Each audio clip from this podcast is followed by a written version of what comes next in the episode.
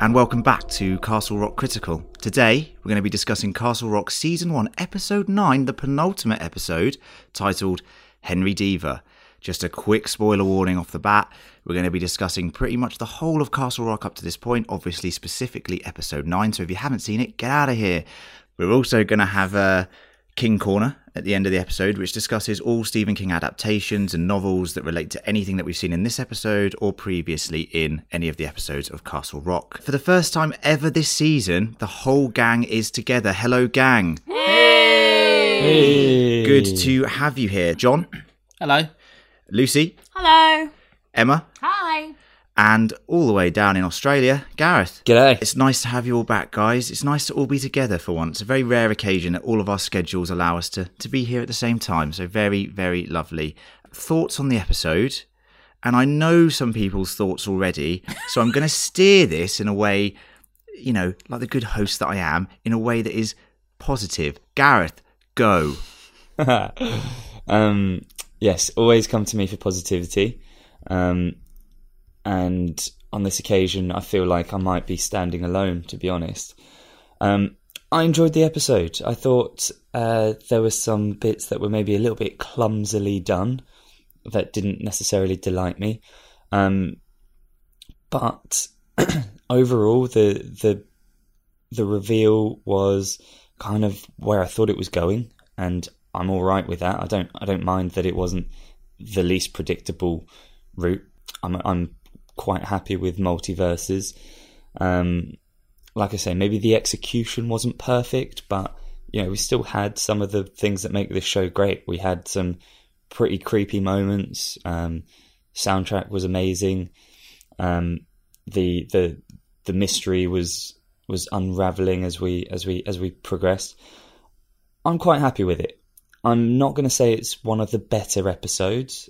I just feel like it is quite good, and I'm giving it. This might not be as positive as you want. Actually, I'm going to give it three blueberries. Jesus, after all that, you gave it a three. So, for anyone listening for the first time, the Blueberry scale is thus. We've rated everything since we first were friends talking about films and TV on a scale of blueberries. And basically, it's a scale out of five. Five is the best, zero is the worst. Nothing has ever gotten zero. Um, and, and then you can't have now. you can't have halves. You cannot have halves. So three, Gareth. That's very interesting. M, throwing it to you next. You're the most king red up person here Wow. and then Lucy secondly. um, what were your thoughts on the episode? Obviously, the multiverse is prevalent in pretty much, I'd say, 50% of Stephen King's works. So we were expecting this. Yeah, I um so for me, like I think this is going to divide opinion for a lot of people. In hindsight, I enjoyed the episode more than I did while I was watching it, which is interesting. So I wasn't expecting this to happen in the penultimate episode because it's answered some questions. It's also uh, posed a lot more questions than we had in the first place. I've got to say, I enjoy it. Enjoyed it more thinking about it than I did watching it, and I'm going to echo Gareth and Yeah. give it a three blueberries out of five. Yeah, okay. Lucy, throwing it to you next. I love the show, as I think is clear from my involvement in the podcast. So I've really enjoyed it. Um, I watched it. I mean, Skarsgård, like thumbs up from me. Seeing more of him, even though we'll get him, onto don't it. you? I do fancy him, but more Yeah. as a kid than as Henry. That is just weird. Says, Better says when he's a something kid. about me, I'm sure. Yeah, I like him as a kid. No, it's too much. Don't we get John back involved, and it's just So it was good to see him. There, there's aspects of it which um, we'll get onto that I thought was strange. Um, for me, I haven't been involved in the last couple of podcasts, and you've all spoken about the alternate timeline theory, which has obviously come to fruition. Which I'm, I don't, I'm not a science fiction head. I like the horror. yeah. So the fact that it's actually science fiction rather than horror has put me off a bit. There was aspects that I liked. There were aspects that I didn't, um, which I'm sure we'll come on to. I, I'm going to give it a three, so I didn't hate it because I don't think I could hate this show. Threes across the board. Yeah. It's very interesting. Very, very interesting. um, you know, I think it's the threes across the board at this stage is fine. I'm not going to go next. I'm going to let the more negative member of the group go next. Oh, because you know my score is going to be lower than three. Ne- the negative member. John, what were your thoughts on the episode? Judging from the WhatsApp conversation we had, I don't think it's going to be good. Yeah, I mean, I hated it. This is the sort of episode that makes you feel like I've wasted quite a lot of my time on the rest of the season. I'm like disappointed more than I feel like I should be at this stage of a series. Hmm. Now, think about the episode nine, and I know like. Game of Thrones has sort of done this really. The episode nine or the, big penultimate, yeah, the penultimate episode uh, prior to a finale um, of a season. You you should be wowed, and I think they have tried to go with that, and the fact that it just just takes the story in a completely different timeline, I guess, or, or, or sorry, or or, or even um, a, a multiverse Yeah. and on paper, if uh, if I'd have just read this as a story, I'd be like fascinated. Yeah. Uh, and at the beginning, I was fascinated, and uh, and prior to the episode, I saw The promo, promo shots, and. I was like, "What is this? Like, how, how is this going to be?" an episode. Yeah, of yeah. Castle Rock, especially it- when we've seen the kid in such you know, different different light. Exactly along. that yeah and um i just feel like uh, there were parts of it and and there's there's one part in particular and i, I guess we'll we'll we'll talk in detail because that's the point of this podcast. When they're in the forest and i i, I just got to a point where i was like I, i'm sick of this just end this episode. Like there are parts of it that are quite difficult to follow and there are other parts that are so simple that i just think what's the point of this episode? Yeah. um, so for me, unfortunately, and I, look, uh, production is fantastic, and uh, some of the actors in this show are are excellent. So I, I I'm going to go two blueberries. So we're, so we're two blueberries. Two blueberries. Yeah. Okay, fair enough. I think you're seeing a little bit online in Reddit. There's a bit of divided opinion on it. A lot of the reviews are coming in slightly different. Like I'd say, most of the reviews have been consistent. In this episode, they are wavering slightly. You know, we're seeing some twos, we're seeing some fives. It doesn't make any sense. You know, so it's it's dividing opinion. I'm going to give it a four, and my reasons are thus. So I'm gutted, guys, because the jumper theory's wrong. He didn't just take his jumper, and I know that Solid was- theory. It was solid. I think it was, you know, but we were right about the alternate, you know, timeline. We were right about that he is Henry Deaver, which is really good. But I love alternate reality, parallel universe sort of stuff. You know, I love my Rick and Morty. I love my Star Trek Discovery, which they've just, you know, explored an alternate dark multiverse, which is some of the best Star Trek stuff I've seen for years. And let's not forget the Dark Tower series, which obviously this, you know, has had a huge influence on this show. I mean, at the start we were like, how much is the Dark Tower going to be an influence on this show? Mm. And now it's very clear it is an extreme influence. You know, this idea of different levels of the tower. We're going to come on to the sort of scientific stuff around the multiverse in the Dark Tower and, and in the King canon later on. But it's just great that we've got like this sort of twinners multiverse theory now fully fully revealed. Um, and I love the little differences. I love seeing a slightly more bright Castle Rock, a Castle Rock still with problems, but sort of like there was like colourful balloons and there was a little fair going on. It was much. I, I like was it loving much it. Happier for like all the all the um characters that we know and love. Like Molly is like a big player in the town, and people know her, and she's looking good. She's got some nice eye makeup going on. We got Zalewski still doing bits, and he's like a police officer, and he's a good guy. Yeah, it's And you know, Henry got out. I mean, it's, and you know, Alan's alive. Yeah, it's a nice it's a nice little look at what could have been. And that is the thing with alternate universes and parallel universes. Every decision that is made, you know, there's there's a there's a universe for every decision that you've made, whether it's turned left or right. There's a spin-off universe of that and it cascades. And the thing is I love that idea that, you know, there are you know, pe these people can be happy in another universe. It's just in our in our universe that we're watching this from, that what we've been following all season, you know, things have gone very badly for all of these characters. You know, one choice could have been the thing that's made it go this way. it's like sliding doors. isn't it? Exactly, and it's fascinating. So I'm a big fan of it. I'm going to give it four, but I think we need to crack on. We're going to do a scene by scene recap. We're going to go through the major scenes and discuss what we think about them. Then we're going to move on to King Corner, which is, you know, everyone seems to love King Corner, don't they? Just uh, highlighting all of the Stephen King adaptations and novels and how they relate to this and how we can sort of pin different characters and motives behind that. And then we're going to move on to listener feedback. So let's crack on. Hello, yes, it's me yet again. You just heard me a minute ago, but I'm back again to say uh, this is the advert section. Please, uh, if you are enjoying this episode, please do subscribe to Castle Rock Critical. We really do appreciate it. Listener reaction's been great. Uh, you know, we have a lot of fun making this podcast and we have a lot of fun hearing your guys' theories and hearing the feedbacks. That's really appreciated. We have another podcast which is called Fan Critical. That's Fan Critical. It's also on any podcast app, Stitcher, Spotify, TuneIn, all of those locations. If you like anything like Star Wars, any Marvel film, Black Mirror, Stranger Things, The Walking Dead, Westworld, Game of Thrones, we've covered it all before and we will be covering it again. So um, please do subscribe to that if you're into any of that sort of stuff. It's just the same crew back together again, so it's uh, it's good fun. Check out the Facebook groups, check out the Reddit r slash Castle Rock TV if you want any theory discussion. The off season will be happening soon. There is only one episode left, so you know it's a good if you need some Castle Rock fix, they're good places to go and hear some theories, hear some details about production on season two, the new characters, the new story that we're going to be getting. Now, this is interesting. We've decided with our friends over at Castle Rock Historical Society to host a live YouTube feedback session and episode on Sunday before Sunday, Sunday, Sunday, Sunday. Sunday, Sunday, before uh, the final episode of the season. And what we're going to do is a group of us, not all of us can make it, but a group of us are going to get together with Castle Rock Historical Society podcast. We're going to take your comments in the YouTube uh, like live feed comments. I think that's how it works.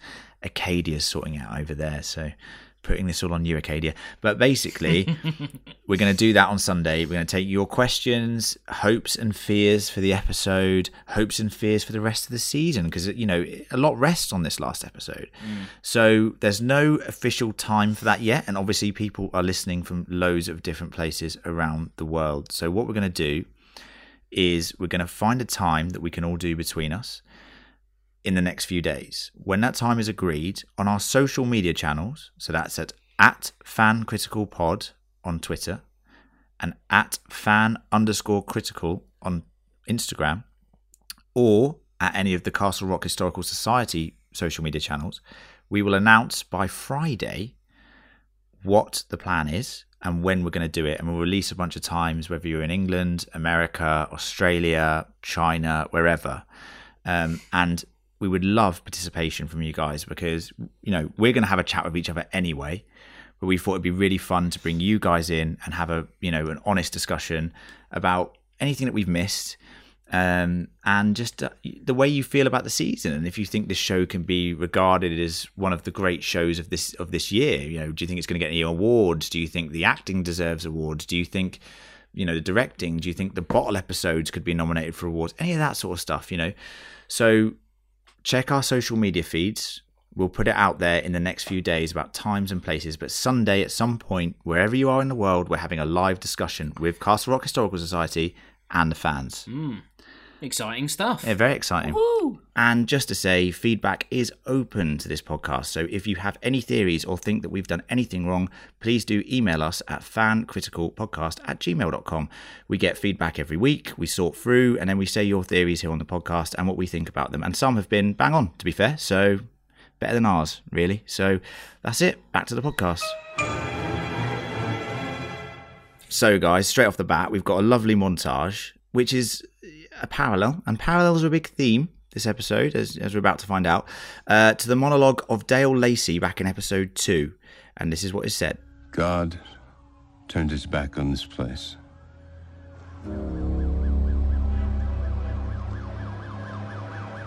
Abandoned us.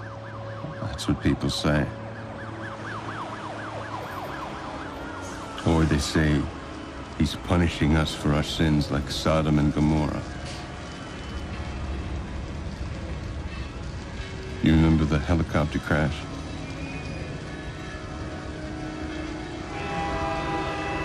How about the school bus?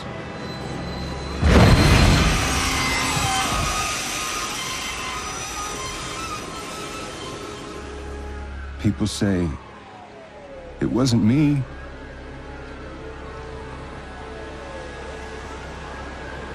It was this place.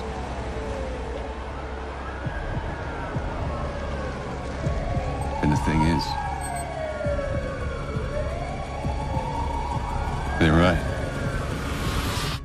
Now I love this opening because I, I, I love the fact that we get in the you know exact pretty much exactly the same voiceover narration that Lacey gave, um, and what we're about to find out is that this is being narrated in an alternate universe. This is the Rev in.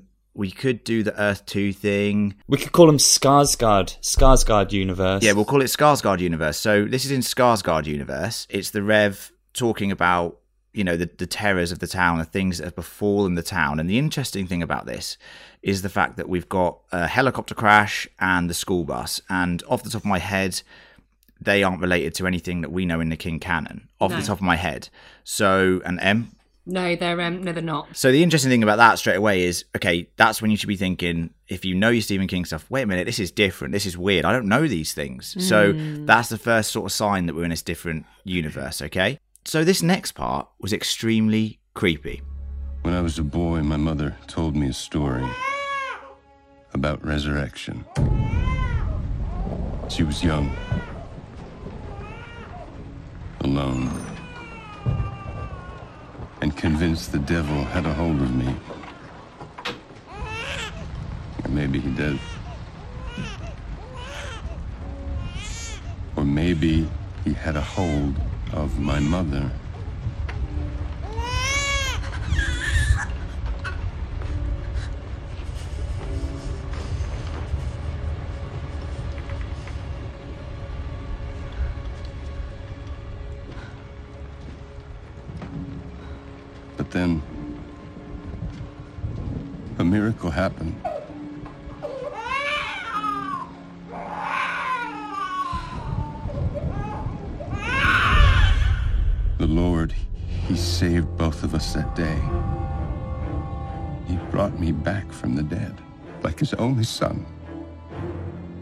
Dedicated the rest of my life to His grace, to fighting this great battle, to hearing His voice.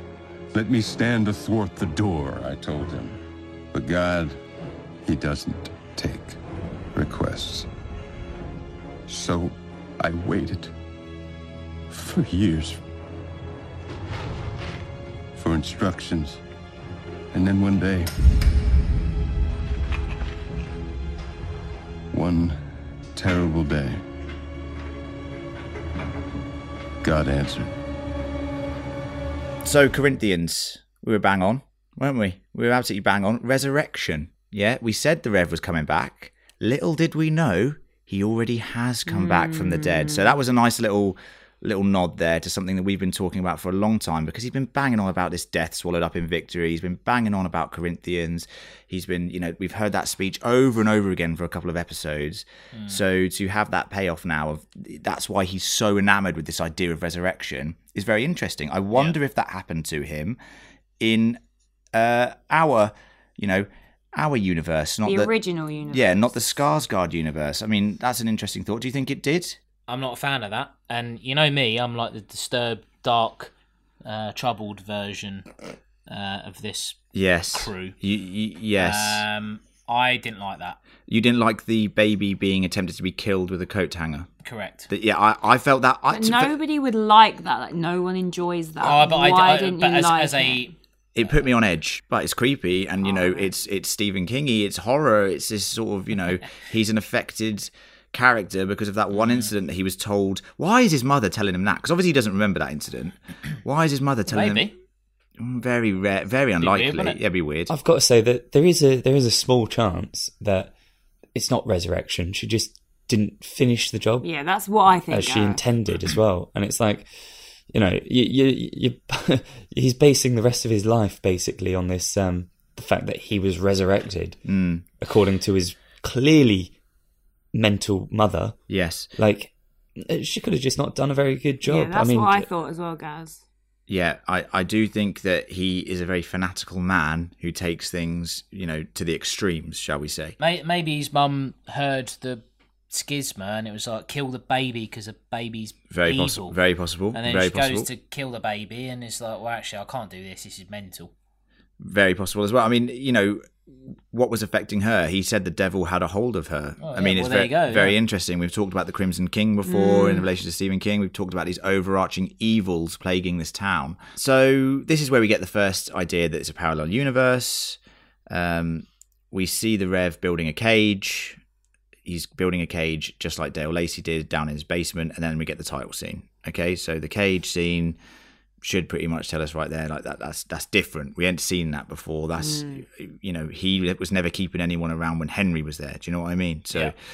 that's where we pick it up. But hey the kid's running through the streets. Sirens blaring. He's on the run. You know they're trying to fool you here aren't they? Aren't they john? Hmm. Trying to get you? Oh, were you fooled? no definitely not. He's out for a little jog. He's doing his fitness. he's doing his cardio you know? So cardio is very important. But you know this is a su- successful successful kid we're seeing him you know we're seeing his little his little life he's putting on a suit Yeah. Oh, creepy. he's putting on a suit isn't he It's actually worse than wearing his dad's suit, like wearing his own well-fitted suit. well fitted suit he's Very great well fitted. I prefer him in his dad's suit. I'm not gonna lie. so this is good for bill billy billy s because uh finally he gets to do something he gets he gets something to work with in this episode. He's got some lines. He's got some he's got some actual delivery to, to people to What's work my motivation? Yeah. What's your motivation for the whole season is uh, be creepy, walk around with one shoulder lower than the other, so and low. scare everyone. But there's one episode, mate, where you get to be You don't have to shoulder the burden. yeah, yeah. So And he, and he pulls a cat out of a bag, doesn't he? Oh, oh, we'll get onto it. so no, it doesn't matter. We'll get onto it. Um, turns out Henry two or Henry Skarsgård, as we're going to call him for the rest of the Yes. episode. The eighth Skarsgård brother. Yeah, Henry Skarsgård. Turns out that he's an Alzheimer's doctor, um, and he's going to a very important pitch to pitch his new cure for what he believes the cure to be of Alzheimer's. Um, he mentions the confusion of time and space. This is obviously tying very nicely into Ruth's storyline. He then mentions that his treatment on the cat Puck works. So, guys, Puck. Oh, the, the Poor dog, little innit? cat. Yeah, but Yeah. how Dog's now sad the did the cat. cat look? Yeah, what- what- what- He's laying there going, "What? I don't know what's happening." The cat won't remember. No, I know, but that's what's sad. But yeah, a nice little like synergy between obviously the cat and the dog Mm. between universes. Alternate universes. I think um, what I quite liked about this whole scene when I finally realised we're in an alternate universe, I'm a bit slow if you haven't noticed that, um, was that some things don't change. So there's still a pet called Puck. Yeah. Ruth still has Alzheimer's.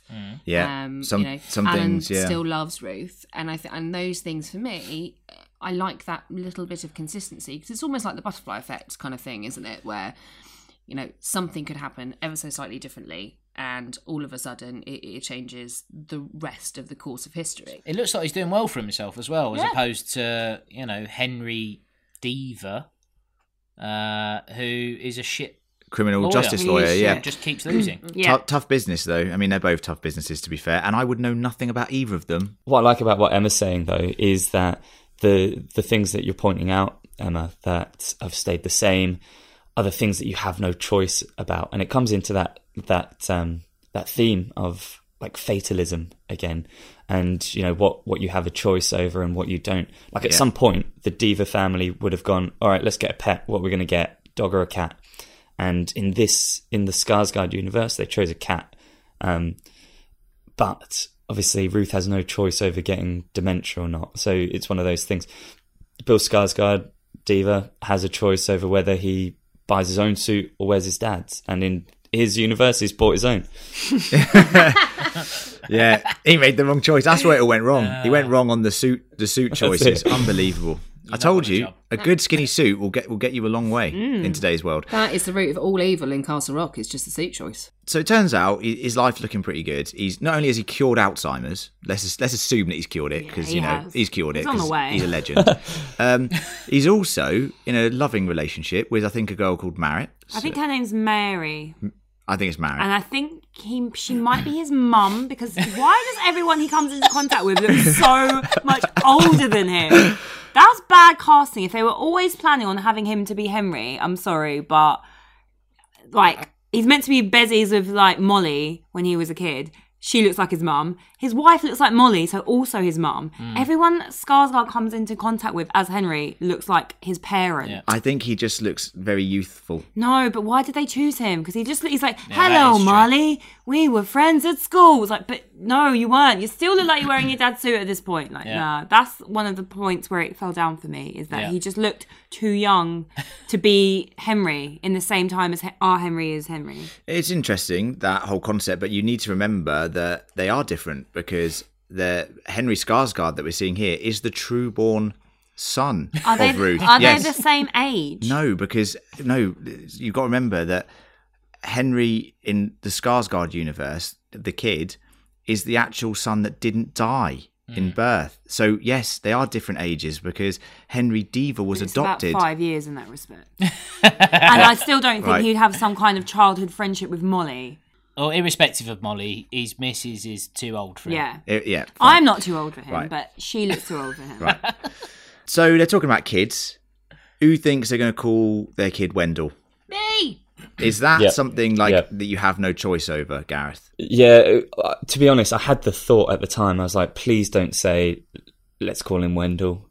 I, I was crossing my fingers, and they didn't, so that's Yeah. okay. When he gets back there, Gareth, when he gets back to his universe and she's already had the baby, say if say if some time has elapsed and uh, elapsed, and say if it isn't just eleven days after or whatever, um, I think she will have called him Wendell. I agree, and that's gonna that's gonna upset me. That's gonna knock a blueberry off the finale score, to be honest.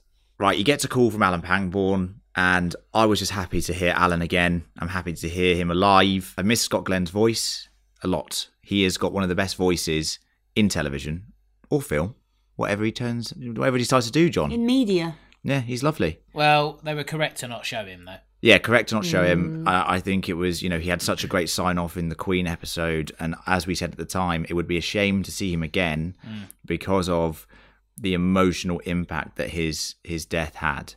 Um, once again, we miss you, Alan. But it turns out Henry's dad is dead in this timeline, the Rev. So he actually ended up living um, and not dying at Castle Bluff. And now he is dead. This prompts Henry to return to Castle Rock. Now, I don't know about you guys, but this town looked like a completely different town to me. Mm-hmm. Completely different.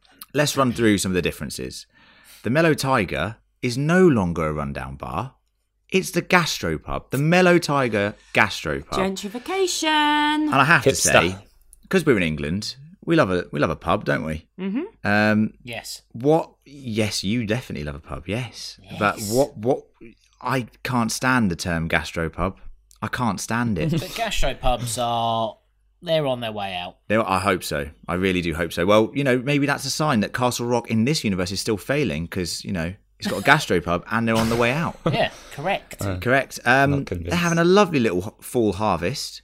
The sixth, the sixth annual fall harvest. I was looking out for Pennywise. Did you see that um, Henry Skarsgård kind of walked through the crowd and there was all balloons around him? Made me think of Wow, Pennywise. yeah, well, Yeah. So nice I, little touch, I thought. I was looking out for him. There was a clown.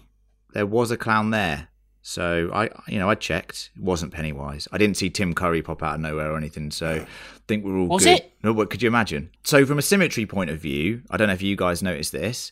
The shots of him arriving at home literally ties straight back into the first episode Severance when Henry was returning home. He goes to the church, he looks up at the spire, he walks, you know, along the road. And remember in episode one, someone goes, Hey, killer, you know, the person we liken to you, John. And then basically, you know, all these same shots, him approaching his house, all of these same things. It was it was very well, you know, put together. And I love the fact that they're really, you know, hitting home this idea of a parallel universe and really sticking to the conventions that they set up in the first episode. When you guys saw the new look Castle Rock, what did you think at first? I really liked it, um, and I'm going to save quite a lot of my opinions for King Corner. But I thought it was a it was a really nice, um, interesting way to hammer home the parallel universe thing. I felt like it was nice to see a nice Castle Rock, as a nice, it's just like a normal town, you know. There are balloons, there's a fair, there's a harvest festival because it's autumn. But- it was nice. But we need to remember this isn't. It may seem nicer, however, the tragedies have still been going on. The, the the difference here is it's not a rundown town. There are still people dying, as we find out later in the tapes, Yes, all the time. So he returns home. Um, and different to the Henry universe, where Henry got a, a sort of a warm welcome from a forgetful uh, Ruth. She didn't remember who he was, to be fair. He goes in. This place is a joke. It's an absolute joke. This guy, the Rev, slob. You know, didn't the cleaner's not been round. He's had enough. I think he's like a hoarder potentially. I think it's more than being a slob. Yeah, it's just disgusting. Piles upon piles. It's disgusting. Henry roaming around the house. Uh, he sees Molly or what he thinks to be Molly. It's actually her sister. Turns out, you know, we said she had a bit of a small role in this. She's also been in Fargo. I can never remember her name off the top of my head, but she's a great actress. Turns out now she's the fuck up in this reality, who is the sort of selling the houses, and, and you know, and, and Molly walks out and she's a successful councilwoman, like someone who is actually making active change in the town. Yeah. So for her, this is an amazing. You know, role reversal. It seems she's not taking oxy. She's not suppressing her abilities. She's glam. Yeah. As well. Bit arrogant. I like her. She I like good. that. I think she needs something about her She's character not there. Bit I- arrogant. She's like, well, you know, I'm not quite the mayor, but Will Yeah. be will be soon. Confident. um, so it's great to see that, and she reveals that Henry Deaver. She says, and, and then that's when we obviously know that he's Henry Deaver. I mean, we knew episodes ago that that was the case. Um, they go to the Mellow Tiger Gastropub. Yes, back to the Gastropub. They have a little catch up drink like they did. Remember, back early in the season, they went for a catch up drink at the Mellow Tiger when it was a rundown bar. And to be fair to you, I, I'd prefer to go to that rundown bar. I, I, I quite like So the I. I quite like the romanticism of going to Dive sort of bar. a dive bar. Yes, I like that. Especially as Brits, you know, we see gastropubs all the time. We quite like the American bar. I like the idea of sitting at the bar, Yeah. just putting your money down, leave the battle. I know you like that sort of stuff, John. yeah, yeah, yeah. Yeah, love that. They have a little conversation, and I loved what they said here. Mm. How's your mom? Um, Sarasota. Oh, You know who she lives with? Alan Pangborn. the old sheriff? Yeah. They had a kind of star-crossed thing back in the day. Oh. He was the one who convinced her to leave my dad. A few days after we ran off to Boston, Alan shows up at the door. And he um, takes good care of her now.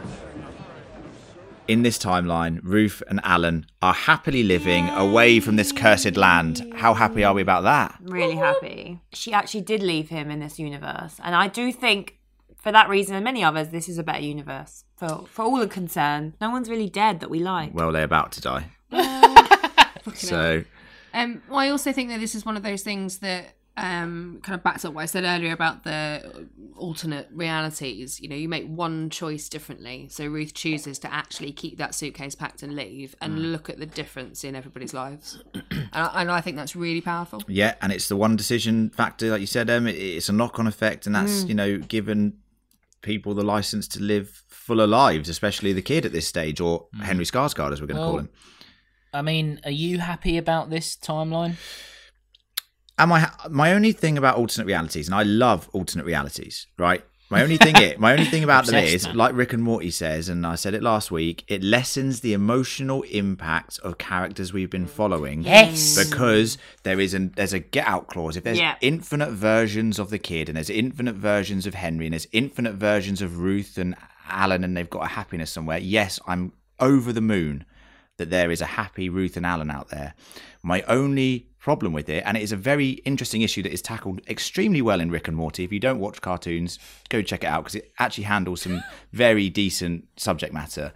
Um, they they tackle it extremely well. Like you know, does it matter? If, if there are infinite versions of you, is the emotional attachment to your family, to your loved ones, as important as you think it is? If there's another version that you can just switch out at any stage, at any time, so it's a very interesting question. I like vignetted looks into different universes, and that's what we're getting here. You know, we're still in our universe. We're not Exactly. You know, that's that's what that's our reality, isn't it, Gareth? Yeah, yeah. That's that's that's the point. I think is that yes, there there can be a universe where there is a happy Ruth and and Alan, and that's that's fine. But it's not our it's not our universe. It's not our version. We're seeing this other one, but it's not the one that that we know. These aren't the characters that we know. Um, these these aren't our versions, and so we're not actually invested in them, or we shouldn't be. Well, yeah, that uh, like that's half the issue that I have with with this episode. Like, I don't really care what's going on for the most part. Do you know what I mean? Like, I understand that, and and that is that you know some people don't like this sort of storytelling because of those reasons, and It- that's absolutely fine. it might be stronger if it's like the third episode Mm. of a 10 episode season, not we've got two episodes left. How much they have to cram into these two mm. episodes to Yeah. answer my, you know, 100 questions. Yeah. And they've just given you an episode of things where it's like, well, they'll answer certain things, but then for the most part, it's like, look at this. And it's like, well, I don't care about that. Like, what's mm. going on in my world? Yeah, and well, you know, I think luckily it's only going to be the one episode, and as I said, the majority nine episodes have been in our our reality, as it were, and this is just a vignetted look. So, but in this vignetted look, we know that Molly still has the shine because uh, Henry explicitly says here, "You knew things about me that no one else knew. You were able to tell certain things about me and say certain things that no one else could possibly know." So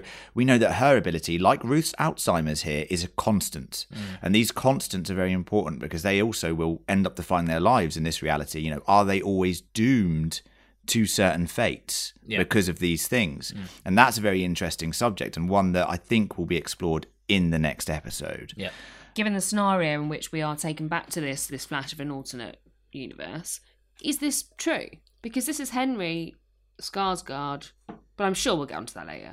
We'll come on to that later. The unreliable narrator theory is one that I am a big, big fan of, and we will come on to that at the end of the episode. So stay tuned for that, guys. That's going to be an interesting chat. Put a pin in it. Um, so Henry goes back home. Guess what, guys? Fuses are out, and I literally hate this job. It's literally one of my least favorite jobs. When the fuses go, I don't like rummage around in the dark Yeah, anywhere. it is it's scary. it's terrifying. So as he's rummaging around at the basement, we all knew this was going to happen. Very good horror trope. Turns on the lights, and who does he find? Henry Deaver, but our Henry Deaver. You know, we had images, flashes in previous Schisma box sequences, and Molly getting her empath abilities, and we, you know. In previous episodes, guys, we've freeze framed and we've gone through and we've said the basement had dirt on the floor. There was like a meshed cage. Someone Mm. came down the stairs. They had a screwdriver in their hands.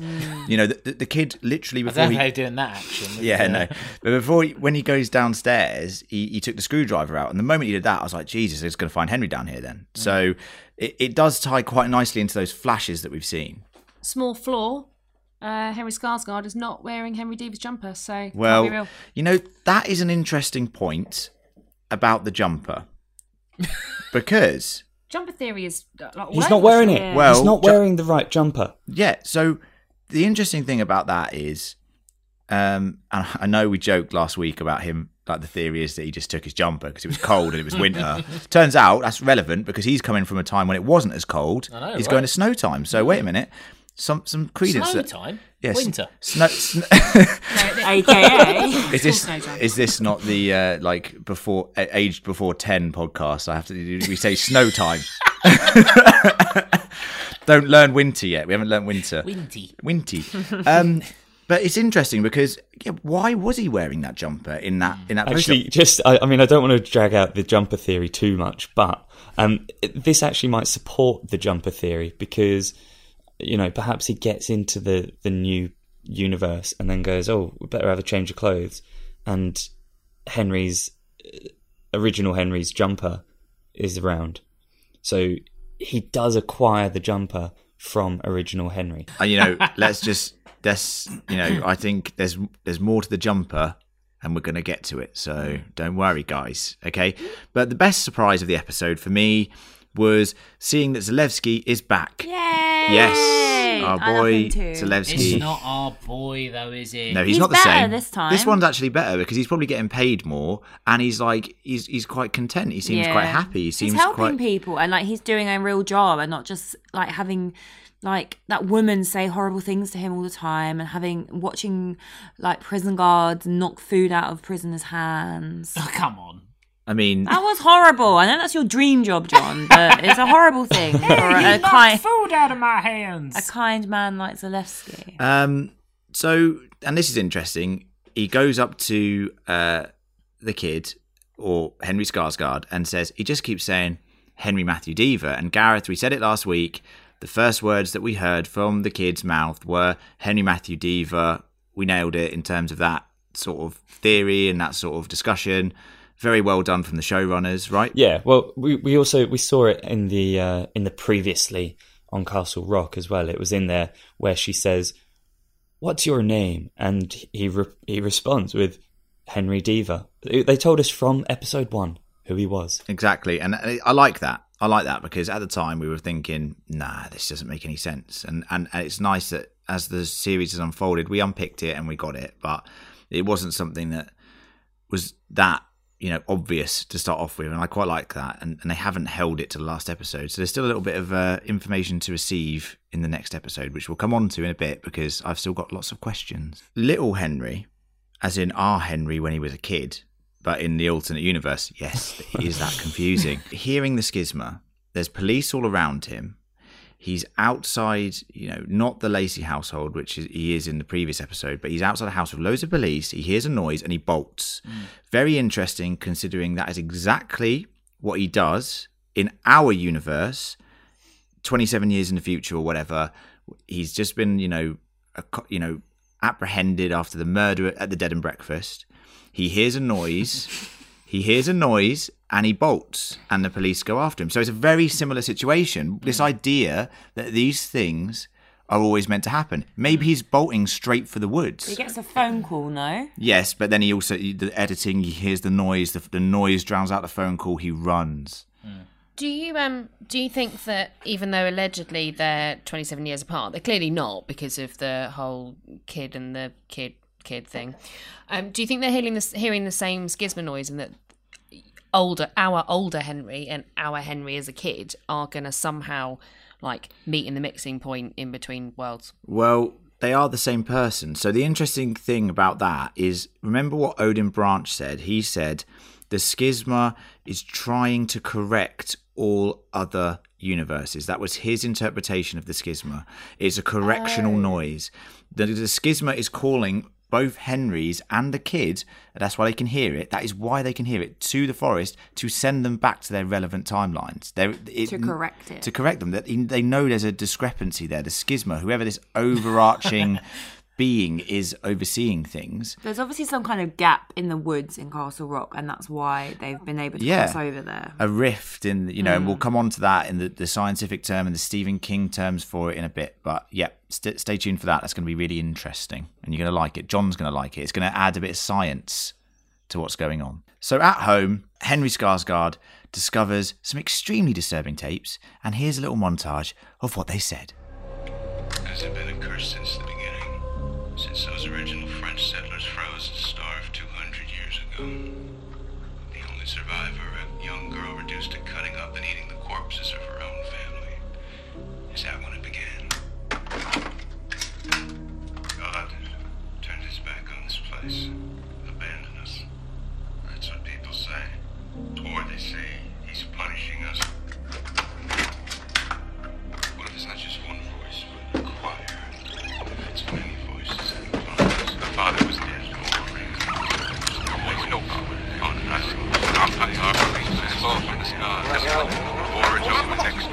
an interesting point here about French settlers 200 years ago, uh, frozen and starved, and the lone surviving woman, you know, resorted to cannibalism. I think we see her later on.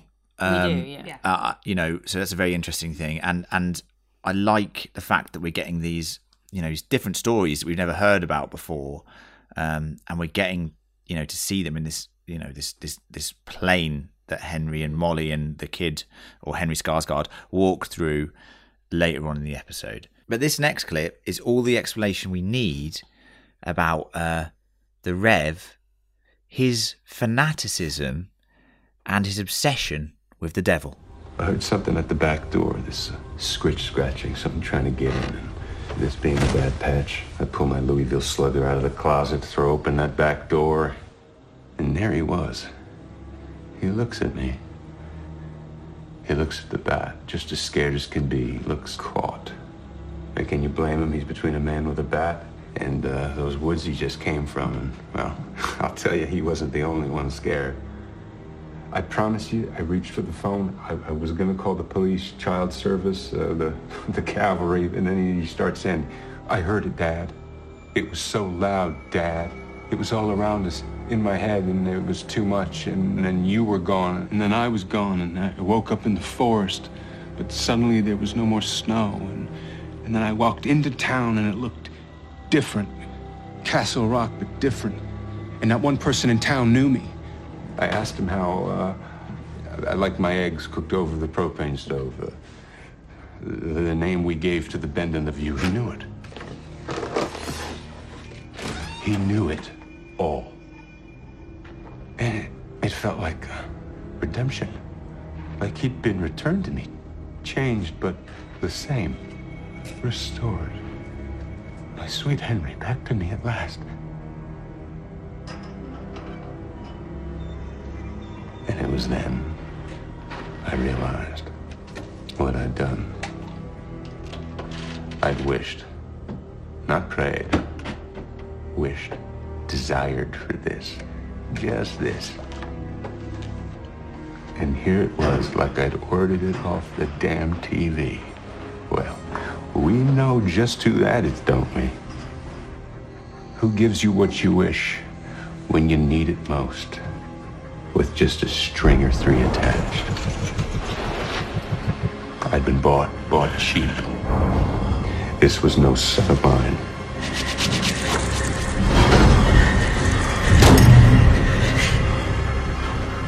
We've been told it all along throughout the whole season. The kid is the devil. Whether you're hearing it from Lacy's perspective or you're hearing it from the Rev's perspective, and there is a question to be asked there about how Lacy knew he was the devil. So we need mm. to come on to that later on.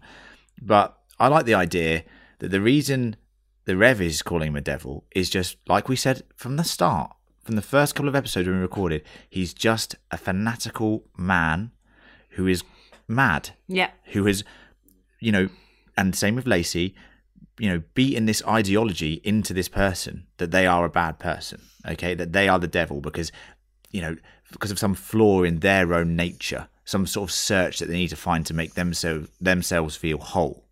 It's a very interesting point. Um, there might be more to it supernatural wise, obviously, about the death and destruction that follows them around, but I think we nailed that pretty much from the start that this is a nurture, not nature situation. Yeah, and I, I think we said as well. We said if you think that you're hearing the voice of God, like what what does that sound like as opposed to the sound to the voice of the devil?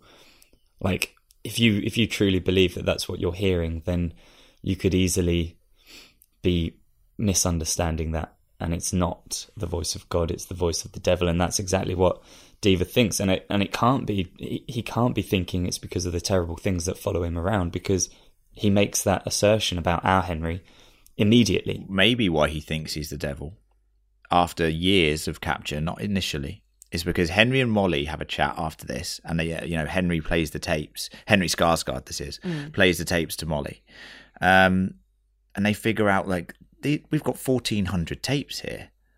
I did some maths with the actual number, divided by 52, and it's 27 years worth. 27 years worth of tapes. Good work, Lucy. 27 years worth of tapes.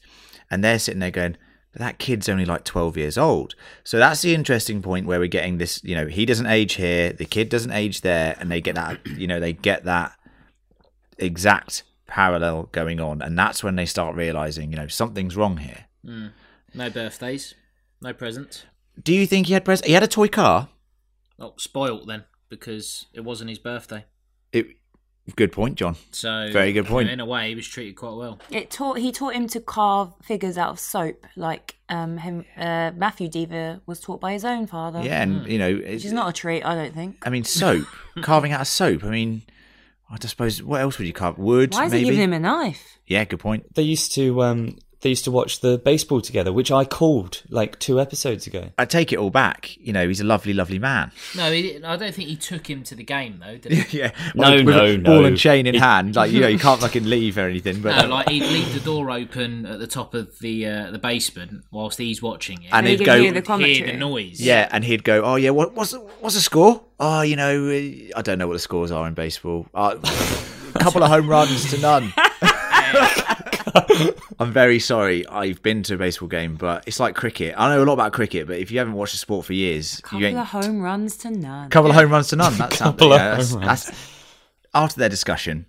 Uh, Henry and Molly go to Juniper Hill, which is incidentally Always. where they're taken. You know, when anyone where anyone is taken, it seems if you're slightly unhinged or you know found in a cage. So basically, they take them there, and guess what?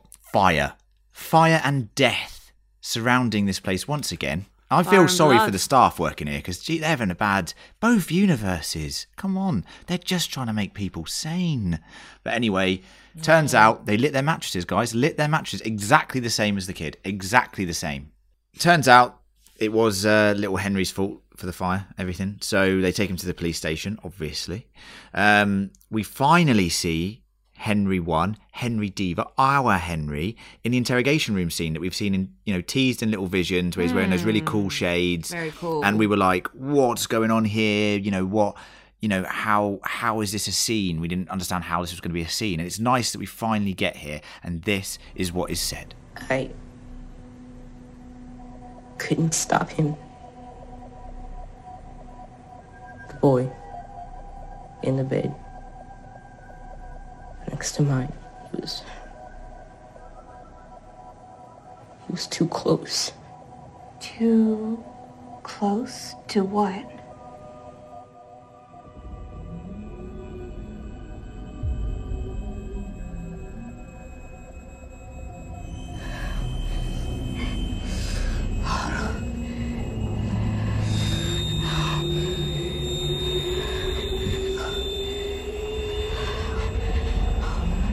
We have to go to the woods.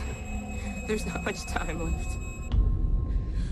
He got too close. So the touch theory absolutely hammered home here. We're getting more answers, and uh, Molly does not heed the advice. Just goes, "Oh yeah, don't worry about it, mate."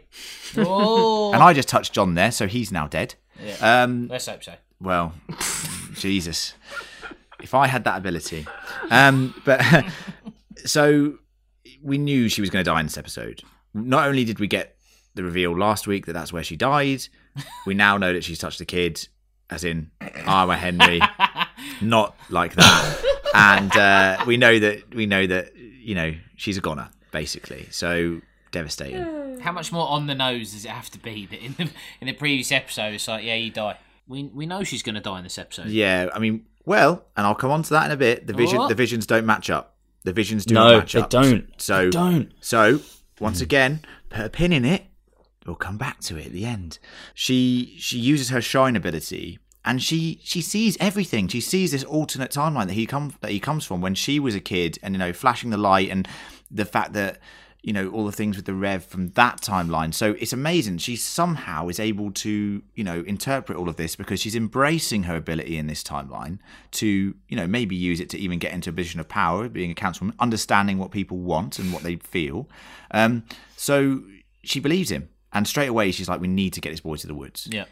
Does she use her shine, or does it just happen because Mm. she touches the kid? I well, I think that she, like we said earlier, like Henry Skarsgård says that she was always a, able to know certain things. So maybe she, her But ability, I think in a different way. yeah, maybe her ability's been dormant and it has been awoken by these events. It's very interesting point. I think that's kind of what I'm getting at here is that I don't think she does this intentionally. I think that it is awoken by touching the kid. Mm. Well, should we call him young Henry because that's he's not the kid. The kid that we know of is Bill Skarsgård. Yeah. You're Yes. referring to young That's it. Henry. Yes, hopefully everyone stay with us. It is very confusing. And also, I think that's a good point, Emma, because um, Molly seems so much more together in this universe. no oxy that yeah, we know of. Because know it of. doesn't seem like she needs to stifle her powers. Whereas touching young Henry, touching his arm in the interrogation room, um, seems to bring it out. And then she, but she sees stuff.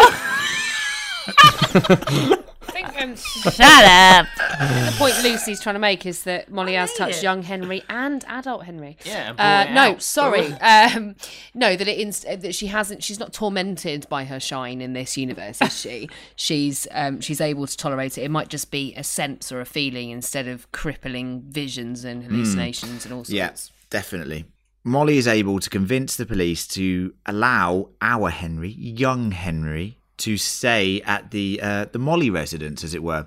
You know, little did he know he'd be there in 27 years banging her, but it happens. so uh, basically, as they're heading back in the car, um, she makes you know after the visions that she's had using her empath, empath ability, she uses the train to you know fool our boy Zalewski. He's not the sharpest tool in the shed, so Well, no, let's not have a go. Let's not have a go at him. Like, what's he supposed to do there? Like, I know he. I was thinking about this because I was like, "Fuck, nobody's going to believe him here." When he goes, honestly, she cut in front of a train that I had. There was nothing I could do.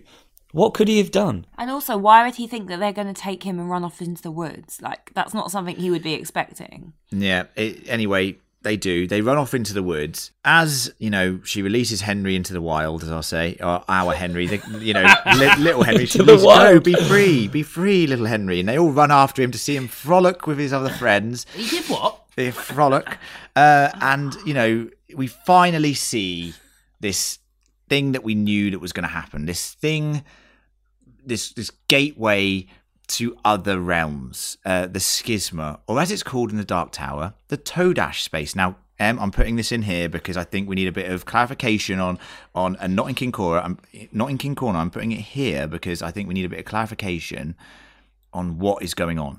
You know, the nothingness of Todash space escapes into adjacent universes. Yeah, so basically, it's caused. You know, it's this this idea of in the Stephen King canon they're called thinnies.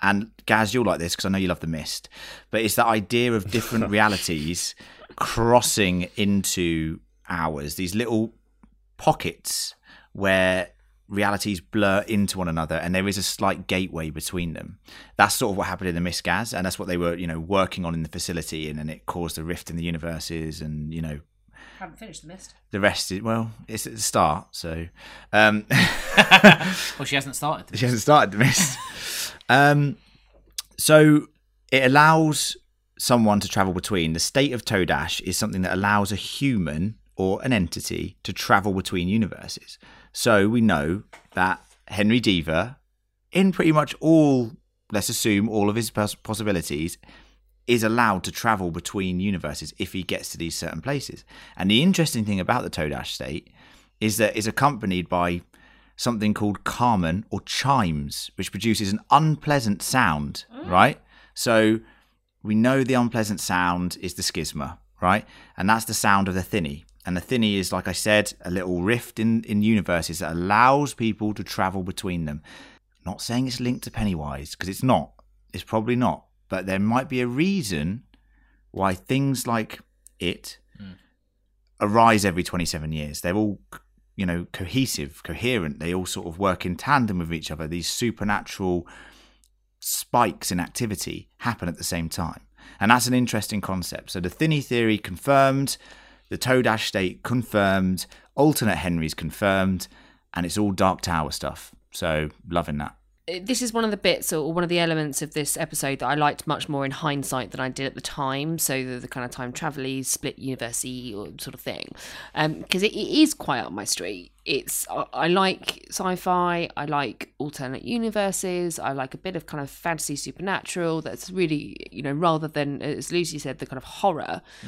I like that element of Stephen King.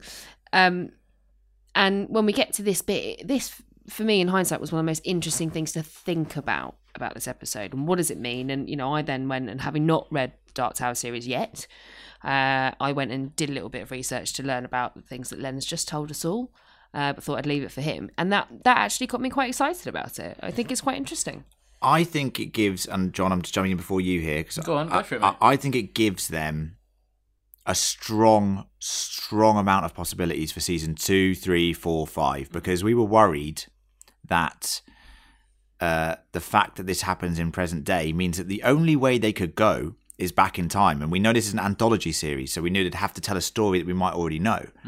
Now it gives us a whole carte blanche scenario where they can say, well, we can tell a, a story from a different level of the tower, a different realm, a different reality. And I quite like that. So it means that these things might not be connected. Some things will be connected because of the multiverse, but some things we won't know about, like the school bus, like the helicopter crash.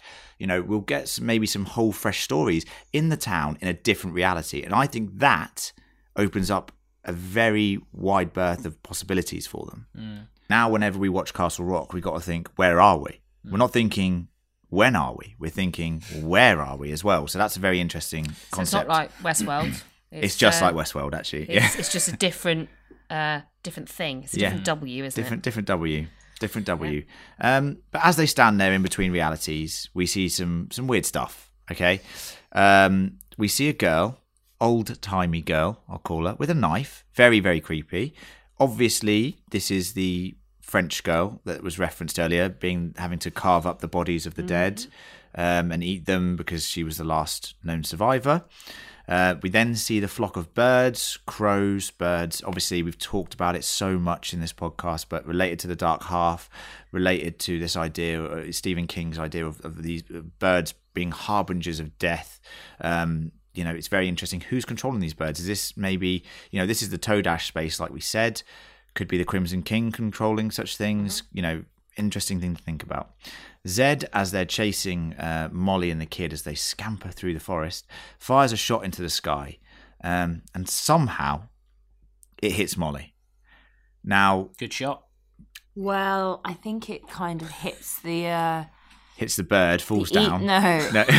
it hits the kind of what is that weird thing, Todash, Todash, yeah. and then it hits her. Well, and the, the thing about it is, it might not have been him that fired the bullet. It could have been any any one of those realities. Ruth. Agreed. Could have also been Ruth, right? Yeah, I think I think the way that he reacts, I think that's they they've deliberately put in Zalewski saying, "Well, hold on, I fired that into the air. It doesn't. I couldn't have hit her." They're not going to they're not going to put that in to the show if it didn't have any significance. So I, I don't think it's I don't think it's him. Um, uh, I wouldn't want to speculate who who it could have been, but the possibilities are endless, aren't they? Really, we've got multiverses. Yeah, and you know it's probably because she, you know, touched our Henry, young Henry, as we call him. Um, we then see some more interesting different realities. We see uh, some prisoners escaping, the chain gang escaping, being chased probably from Shawshank. Uh, looks like it's you know still quite old fashioned sort of prison stuff. So it's interesting about time as well. We see a girl self harming against a tree. I have no idea what that could be. Um, we see creepy knife girl again because she wasn't scary enough the first time. More birds, and then absolute silence as Molly dies in um, in Henry Skarsgård's arms. He awakens, or he just appears in a snow-covered forest now, and he stumbles onto Castle Bluff and he sees young Henry, our Henry, who has been trapped in an alternate universe for 27 years, rescued by the boy Alan Pangborn. Um, so we're full circle, guys. We're complete full circle there. He's on Pride Rock, you know, circle of life. This, I think, out. this is the. Um, I agree. I think, I think this is why um, I quite like this episode because it. We, we kind of we saw this we saw this coming um, a little while back, and uh, and that's that's fine. I don't think I don't think it's always a problem if you've predicted how things are going to go.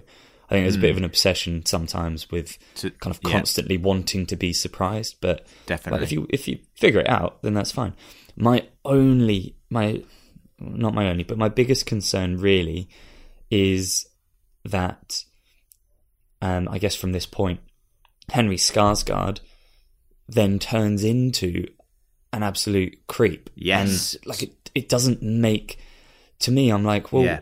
even if you were locked up for 27 years, and I get that that's a long time, and you probably lose it a little bit. Yeah. there's not really any reason why he wouldn't tell somebody what's Yeah. happened. Yeah, and and we're gonna come on. To, we're gonna come on to that in about two minutes, Gareth. So just bear with me. Okay. Bear with me for one second.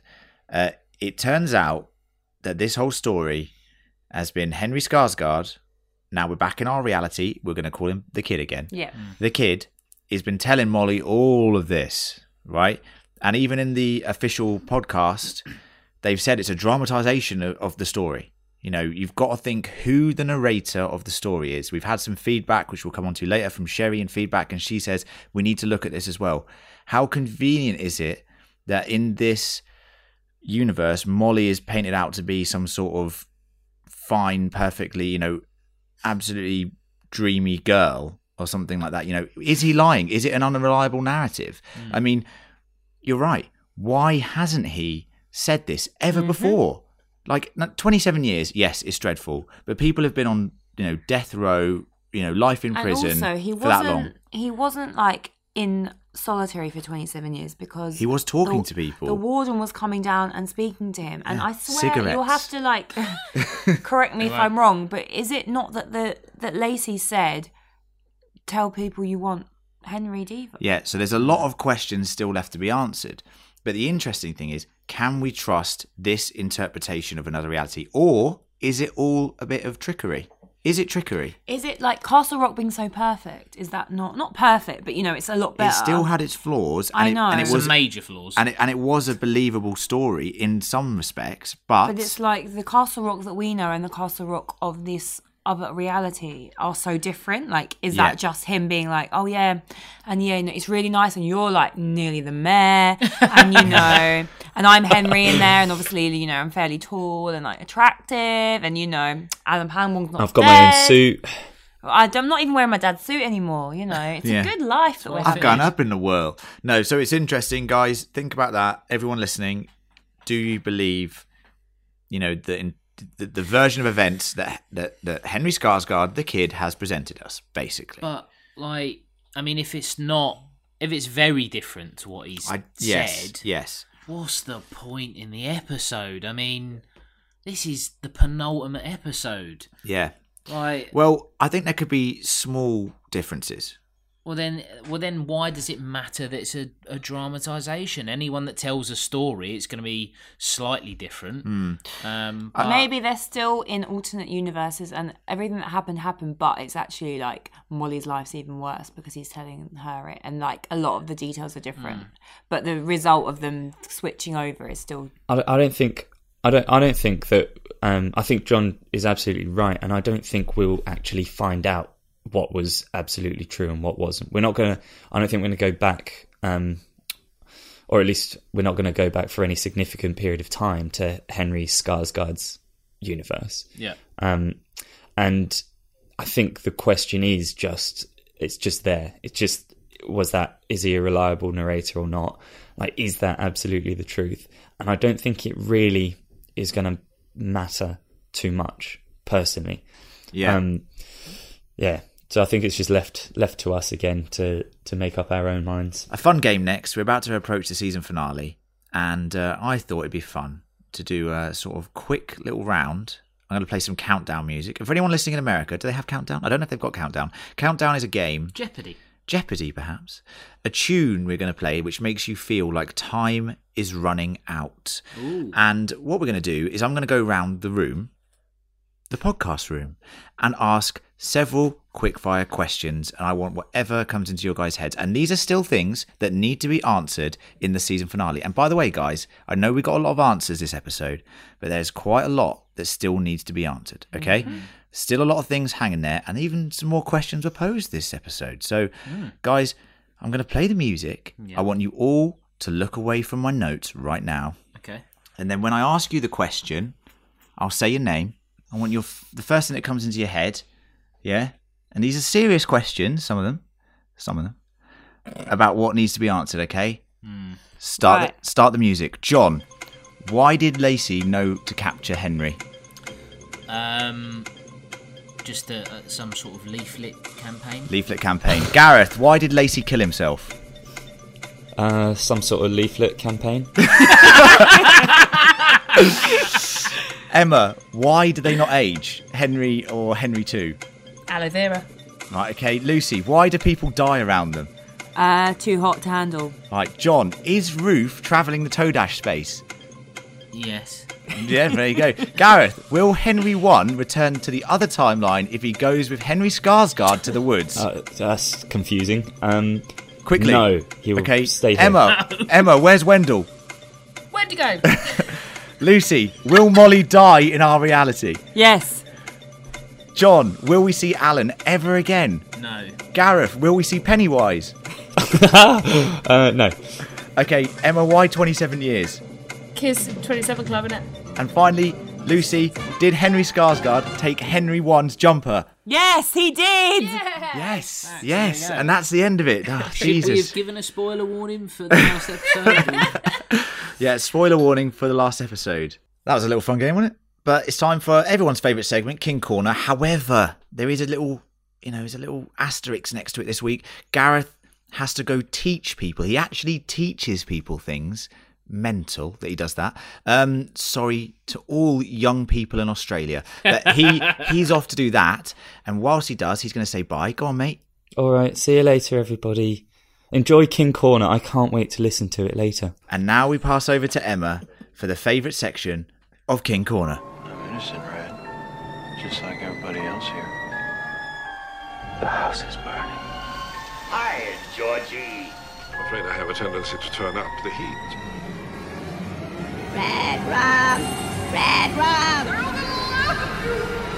Creepy Carrie! Creepy Carrie!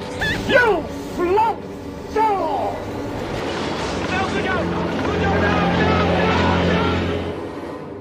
Hello and welcome back to King Corner. Uh, we've had a lot of chat on our scene by scene, and now it is time to go into detail uh, about some of the lovely little tidbits and Easter eggs from the King canon in this episode. A couple of things that we've we've already mentioned, but one of them was uh, about Molly touching Henry, uh, young Henry. Yes. Yeah. Oh, And I and I went, you know, Obsessed she is. I went off on one, didn't I? About you know, well, touching him, s- in awakening the shine. Yeah.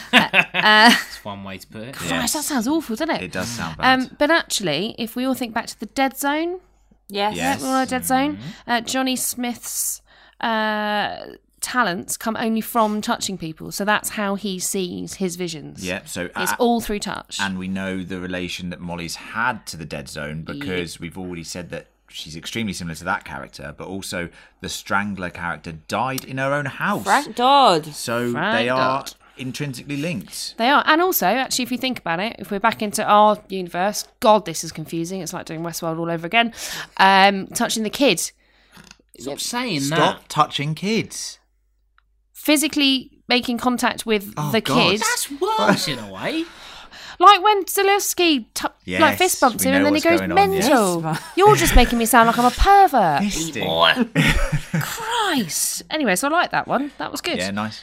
There's also another Dead Zone reference in this episode, Mm. and we're going to come back to this scene later. I Mm. might have a little bit of a, a quiz for you. Mm. Um, but when Skarsgård Henry, or Henry Skarsgård, Yes. because I put him in my notes as Skarsgård Henry. Either way, either way works. As long as you put Skarsgård in there, I think when we, um, we can make when Henry assumptions. Skarsgård returns to Castle Rock and he walks through the town, Yeah. um, he does look a bit like he's wearing his dad's suit, to be honest. Uh, but he's Nah. very reminiscent, suit. Yeah. very reminiscent of Christopher Walken in the Dead Zone. In the Dead Zone. Christopher Walking or Walking. Christopher Walken walking. Is that? okay. Um, Are you talking about that Fatboy Slim video where he's just dancing around everywhere? 'Cause that Yeah. was banging. Choice. Weapon of choice. It Yeah, is what- uh, what Henry video? Skarsgård, weapon of choice. I Yeah. mean, no, uh, but no, very reminiscent. I thought of um, of Christopher Walken's character, Yeah, yeah, yeah. or pl- portrayal of Johnny Smith, which That is quite film's interesting. horrendous, isn't it? I fell asleep. Can't so, wait to cover that in our off season. Um, Oh, there you go. Little uh, little treat for Spoiler warning. Wait for I'm the gonna have to announcement. watch it again. Yes. Um, something else that we talked a little bit about earlier uh, was uh, the devil and the Rev Deves. Yes. Yeah. So the Rev Deves says he imprisoned the kid because he believed this unexpected visitor was a satanic agent who gives you what you want when you need it most, Yeah. with just a string or three attached. Who might that remind you of? Leland Gaunt. Thank you, Lucy. That is a very, very strong reference to Leland Gaunt, aka the devil in Who- Needful Things. Who Alan Pangborn, our saviour, our hero, the White Knight, defeated. Mashed him up. Mashed him up with, With magic. magic. With magic, which is his trademark. Shadow magic. Magic. Um, that was fun, that wasn't it? Yeah. Um, Len, I've I've got a little fact here that you might like. Oh yeah. So, uh, do you know who does the score for Castle Rock? Thomas. Is it Thomas? Yes. Yes, Thomas. Uh, Thomas, yes. n- not Newman. Thomas, Yes. Thomas Newman. Yes, Oh, Thomas nailed it. Newman. Well, he said not Um, Newman, so he's Ah, lost there. Thomas, not Newman. Not Newman. Uh, yeah, so Granny Thomas, not Newman. Newman, does the uh, does the score for Castle Rock. What other scores is he responsible for? It'll be something Stephen King. So I'm going to guess. Yeah. Either I'm going to go for one of two. Okay. I'm going to go complete left field with one of them. Left field choice is Pet Sematary.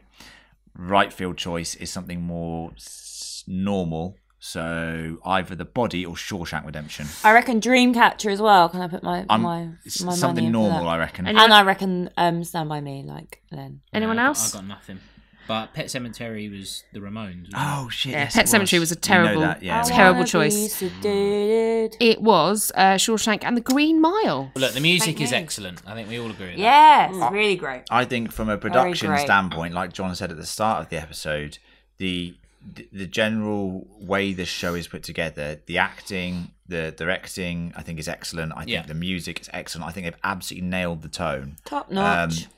You know, you compare this to a lot of other shows out there, and you can see it's had a lot of care, it's had a lot of thought, it's had a mm. lot of really good pre-production, a lot of well thought out plot lines. I know some people won't be happy with where the show's gone, mm. but people can say that about Westworld. People can say that about shows shows which literally have, you know, a eight million dollar budget per episode. So, come on, I think you know, looking at it from a technical standpoint, this is up there with the This best. This is better than Westworld, in my opinion. well, it- Well- it- it's on a par. It's on a par. Mm. It's on a par. it makes more sense. So Well, I don't know. I was very confused yesterday. yeah, exactly. It still makes more sense than They're both very good shows. They're both very good shows. Moving on though, because we've got a lot of nice little bits and pieces to talk about. Um, it is an excellent show, just FYI. Uh, does anyone remember the scene where Henry is going through the boxes of audio diary tapes? Yes. There is a can of soda on the table. Yes. Does anybody know what brand of Now, soda that was? I'm going to jump in here because I'm in charge of feedback. We've had some feedback. Do you want me to from- wait? No, no, no, no. Oh. We can, we can, we can, we can whack it in here. But um,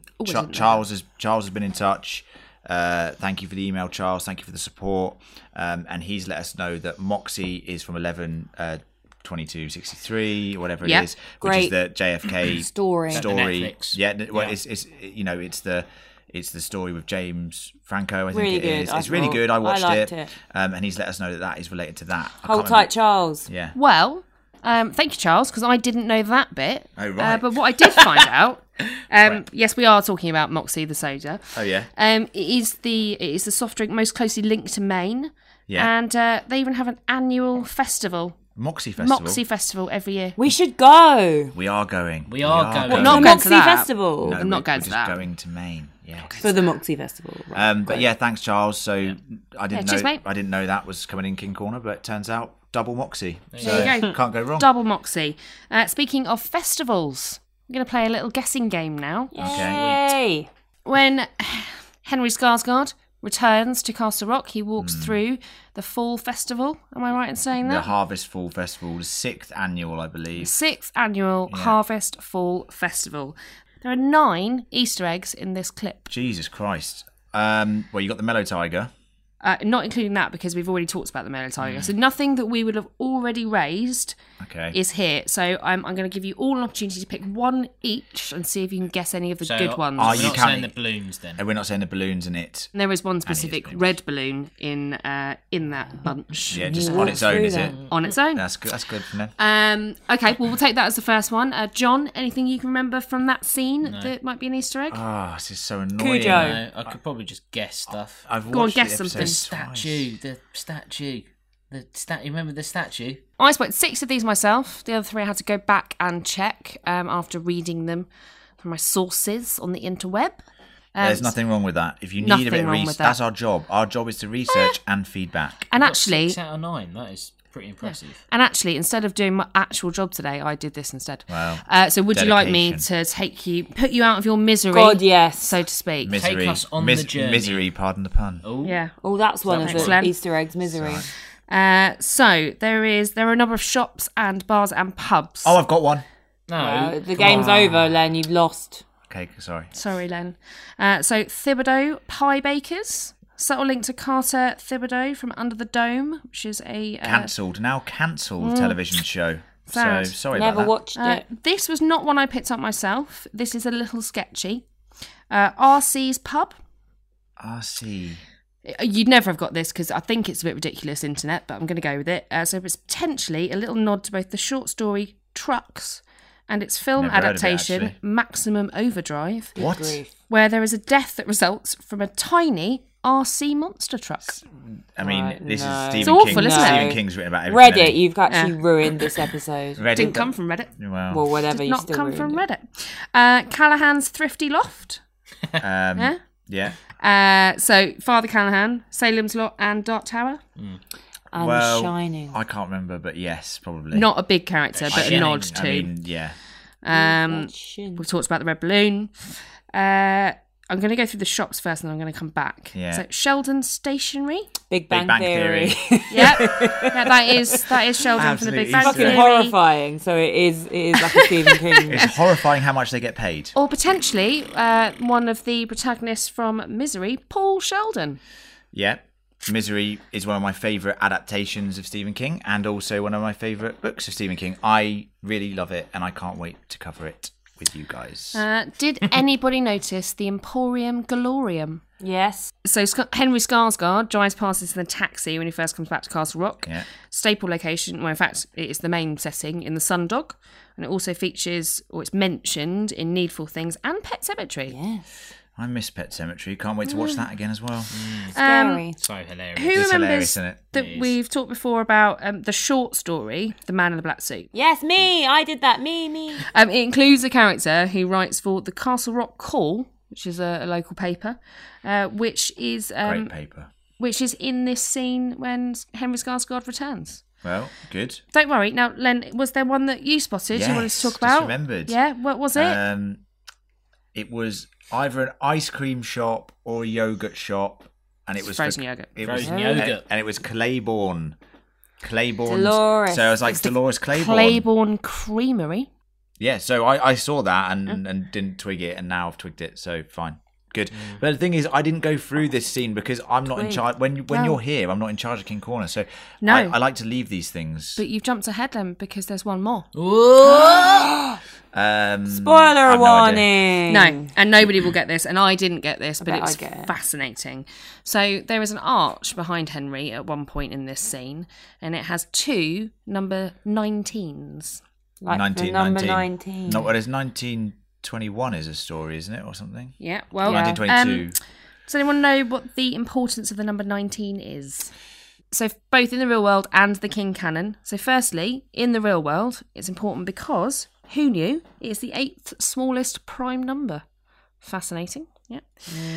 Uh, even a bit of maths knowledge we're all learning today. Tenuous. great. Carry on. Very tenuous. Um, but however, um, from my research, the number 19 appears in a number of Stephen King novels. No, Like not 19 19, of of them.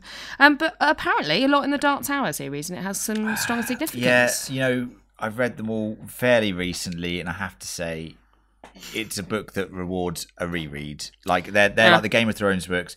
You know, you read them once, you read them again. I've literally blitzed them, um, and I haven't done my reread yet. So I'm sure it's a layered layered text. I will pick up on more things, and you know, I'm relying on you. I know you are. But don't But- worry, because it's on next on my list to read the series. yeah, yeah, yeah. Uh, Well, that'd be good if there's two of us who have read it because that'd Yeah. be very, very good. I'm going to up my knowledge game.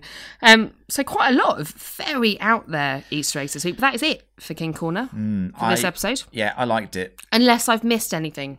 Um, Well, no. it- I mean, if we have, then Then tell us, know. guys. Please let us know, and I'll Email come on to us. how you can let us know in the feedback section, which is coming up right now. How do you like it? Okay. Let's talk.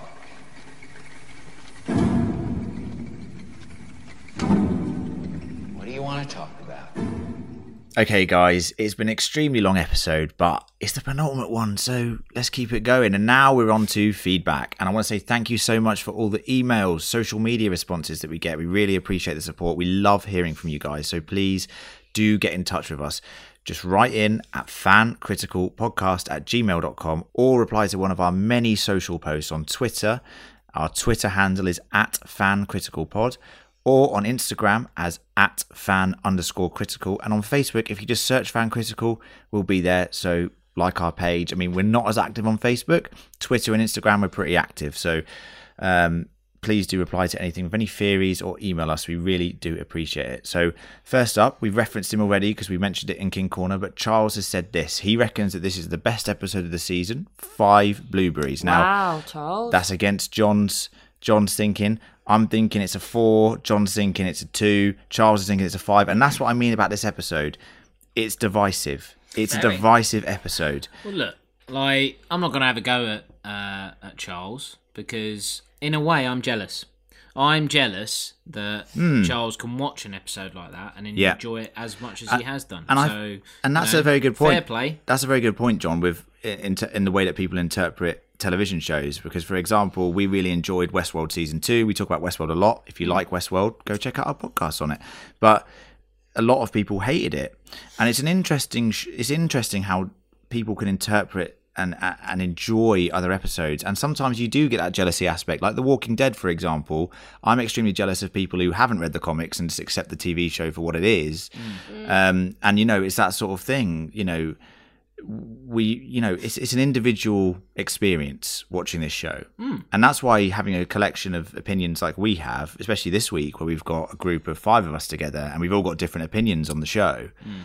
makes for really interesting discussion because you don't like a certain thing that they've done but i love a certain thing that they've done Yeah. it leads to an interesting debate and and it you know we don't like to be a yes podcast like a oh yes it's amazing we like you know if something's bad we say it's bad Oh, five blueberries. yeah, I'm a hype man. I'll give everything four or five. But in all seriousness, we do like to criticize things. But uh, Charles also says the Moxie drink is from 112263, which we've said. Um, he predicts that everyone will return to their relevant timelines in the end, and we're going to return for season two, which is, you know, I like he actually predicts that he will watch season two. this is a jump the shark episode, in my opinion, uh, for some people. Yes, Yeah. that's what I thought. I actually thought that um, phrase literally when watching it. y- Some people could watch this and go, right, I'm sold on the concept or I'm not sold on the concept. And even though it's an anthology series, I think we need to appreciate that this show has asked a lot of people in this one episode. Hmm. So, you know, thanks for the email, Charles, and thanks for the support. Um, and we'll also be back for season two, definitely, because Yes, we have Charles. very much enjoyed it. We had an email from Denise, and uh, she said this I recently found your Castle Rock podcast, and she loves us, so that's nice.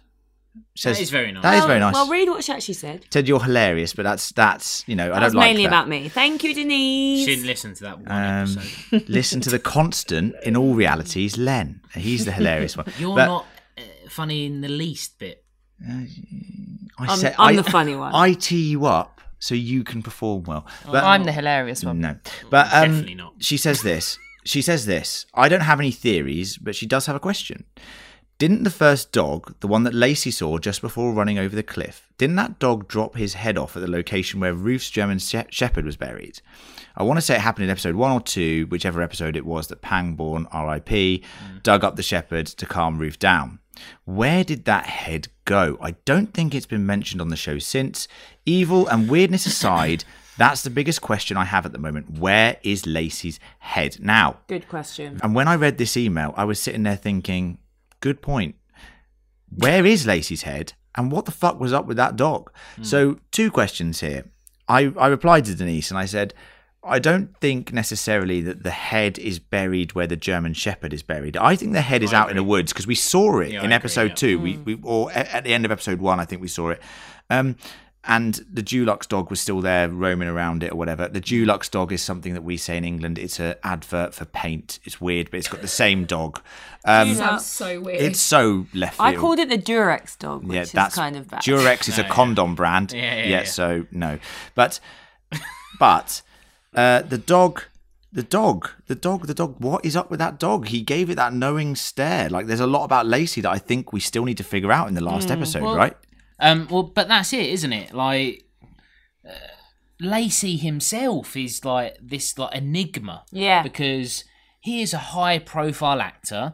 His uh, his character runs through the entire show, and yet there's so much of him that just yeah, his motivation is still Is- Yeah, completely so unknown, And- really. and- confusing and fascinating. And as we said, they've still got a lot to answer for in this last episode. They still have to answer the question about how Lacy knew that the kid was the devil. yeah. you know, and we're going to come on to that in the next piece of feedback. So let's move on.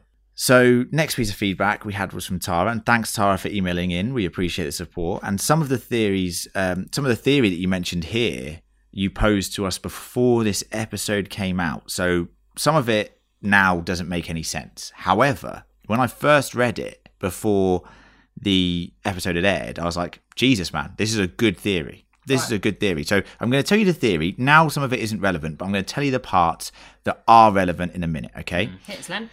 She says this. There's been a lot of talk about the the shine and the kid possibly having some powers because of the schisma. But is it possible he has telekinesis like Carrie or Charlie of Firestarter? The kid isn't actually from another dimension. Obviously, we know that now he is.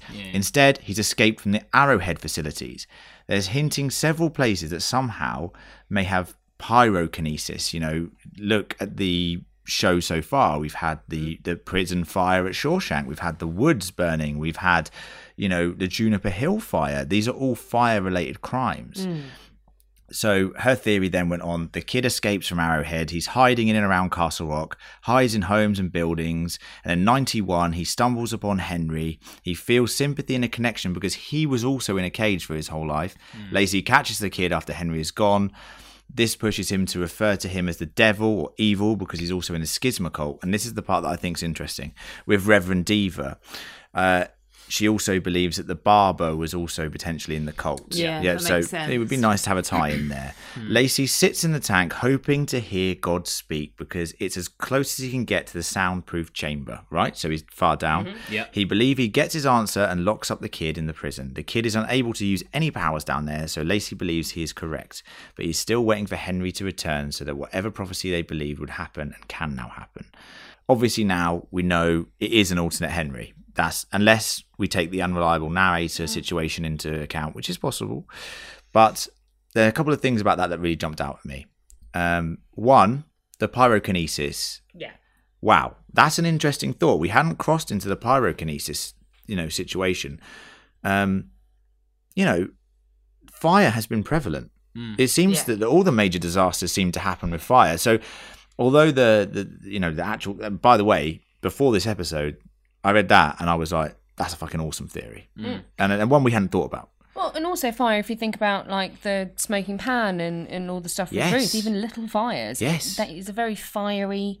Yes. show. Yeah, hundred I like percent. that. Hundred percent. And you know, this is the bit that I also like, and something that we've hinted at at previous episodes: the idea that Odin Branch, Dale Lacy, and Reverend Deaver were involved in some sort of schisma cult or some sort of, you know, group where they used to meet up. And we know that Odin Branch and the Rev were friends, and the only way that I can see at this stage Dale Lacy having the information necessary is if he knew the Rev or mm. knew Odin and was connected to these people. He, we know he used to go out to the woods. The woods were his church. That was said in episode two. So it's a mm. very interesting concept now to think that, you know, he he's part of this group. And I, I really hope we get a scene next week with all three of them together. Mm-hmm. You know what I mean? And they're having a chat. Because I think that would be excellent. I want to see those three actors. I want to see those three characters on screen together. Yeah. And I want to see their discussions about the schisma because they're coming at it from different angles. You know, Odin's coming at it from a m- man of science, and it's a man of religion. Sorry for the lost references uh, in, in in you know in the Rev and, and Dale Lacy. Maybe Dale Lacy's the intermediary there. So it's very interesting concept. So thank you very much, Tara. Very good email. Made us think about things that we hadn't thought about before, and I Mm. still think some of that theory could be on. So not the Arrowhead stuff. Can you um, can you imagine if they did their own podcast? That What? little group, I mean, Schisma podcast. Do you know the Schismacast? Schismacast. Yeah. You know what? Scast. I think they'd be ahead of us in iTunes, which would upset me. Yeah. So Bill Scars cast. that's also a very good one. I think he's got enough. That's mon- my podcast. I think my he- personal podcast. yeah, I think I think Bill Skarsgård's doing all right. Uh, yeah. So now a regular fan Sherry. We've mentioned her earlier in the podcast. Yay. Um, she picked up on something with the Dead and Breakfast, the B and B, the Murder House B and B as we call it, uh, last week that we didn't pick up on, and that is the fact that there's a lot of rooster imagery in the Dead and Breakfast. so, and this is interesting. This is interesting to me because uh, Sherry was the one who picked up on the boats in the on on the on the wallpaper Yeah. a- and, Oh, yeah, said that- like yeah no no that was bang on That was a great shout. that's a great shout because that's a, that's not even been mentioned in the official podcast I've got I mean, Sherry's attention to detail, spot on, love. she's good with wallpaper because roosters were on the wall, roosters were on the wallpaper here so what i'm saying is Oh. very very good because the boat thing absolutely right henry shared the same bedroom Mm. right Yeah. so she says, Yeah. all those roosters at the B&B, I googled Stephen King and Rooster and found two references. Rooster is one of the sisters at Shawshank, right? That tried Sure, to yeah, that yeah, tried that they tried to rape Dufresne, so nice. Well, Um, no. I mean, not nice. Yeah, you can't know, say nice after but rape. nice reference, Oh, bad yeah. rape. Uh, another more obscure reference. I think switch around, make bad. Another more obscure reference is part of a quote by Stephen King regarding his pseudonym Richard Bachman, which we've talked about in this podcast. Dark half. Yeah, dark, yeah. So King wrote this of his most prolific pen name. Sometimes it was fun to be Bachman, a curmudgeonly recluse, a la J.D. Salinger, who never gave interviews and who, on the author questionnaire from New English Library in London wrote down rooster worship in the blank provided for religion. Jesus, man. So I have to say, amazing little little vignette there. And oh, I went back. There was rooster imagery there. Um, and you know what? The showrunners, I think, are just having a field day. I think they're having so much fun. I think they're literally coming up with these ideas. Uh, okay, we need a you know Lacy's house. We're gonna you know and bed and breakfast. And they're giving it to their design team, and the design team, you know, taking on board all of the influences and stuff, are coming up with some really creative stuff. Sure. And I, I think the attention to detail is phenomenal. So well done to the showrunners. And if you want to hear insights from them, please do listen to their official companion podcast. Yeah. It doesn't uh, have the language that we have in terms of explicitity, but it also has access that we don't have. So if you want to hear from them, you know, straight from the horse's mouth, please do. Or rooster. Or Rooster, go check it out. Henpeck. Also, something that we missed out on and that she picked up on is that Storm of the Century is in the title sequence. Seen that film, It- the yeah, TV movie. Me too, me too, me too. It's alright, isn't it? You know what makes me angry is the fact that a lot of Stephen King stuff is just TV movies. Yeah, but that mm. wasn't bad. It was what, like in the early noughties? It, it actually scared me as a child. yeah, same. Um, Give me what I want and I'll go away. Yeah, so the story for anyone who doesn't know, and do go check it out. I mean, it's it's not really a spoiler. It's the the premise of the film is that a, a guy appears in a town. Um, he's like middle aged, but he's actually extremely old. During a storm. During a storm, he reveals to the townspeople, with the wave of his cane, that he is this older gentleman. Like a bit of magic blows them away. He begins to expose Literally, or like the storm. Ah, Like the okay. storm. Oh, okay. Um, he begins to expose the secrets of the townspeople, which creates absolute chaos. You know, you know what people are like: secrets of gold dust. Mm. Um, he then tells them they need to sacrifice one of their own children so that he can have a new host body. So I think again, it's like the sheriff's little boy. Yes. And he says he writes it everywhere, almost in blood. Give me what I want, and I will go away. Yeah, And what he wants is this. He wants a host child that he can now live on. You know, he, that's how he lives. Um, but if he gets it, he'll restore peace to the town. Now, there's some similarities here, you know, to our story. It's the idea of this chaos being caused by one person. It's this idea of, you know, the absolute mania that's happened because of the kid and Henry being in these, you know, the wrong universe. There's a 27 year time limit as well to you know so which is playing into this fact of you know when ti a certain time reaches it there needs to be a refreshment or there needs to be something that's going to happen Maybe that's what's happened to Wendell. He's Oh, been God. taken over as the new host body. well wendell's just wandering through the woods. He's dead next episode guys. Don't worry about it. He's a goner. Um do you reckon? oh, wendell's a goner. He, I thought when Molly, like in the last episode, when Molly was driving through, like on the oxy, I thought she was going to hit him. Yeah good, after very- he got off the bus. Jesus that'd be disappointing for wendell we finally can hear the voice of god and now yes. he's dead um Wasted. We've also had an email in from Deborah. Thank you, Deborah. Thank you for the support. And she just said that Ruth is the Crimson Queen.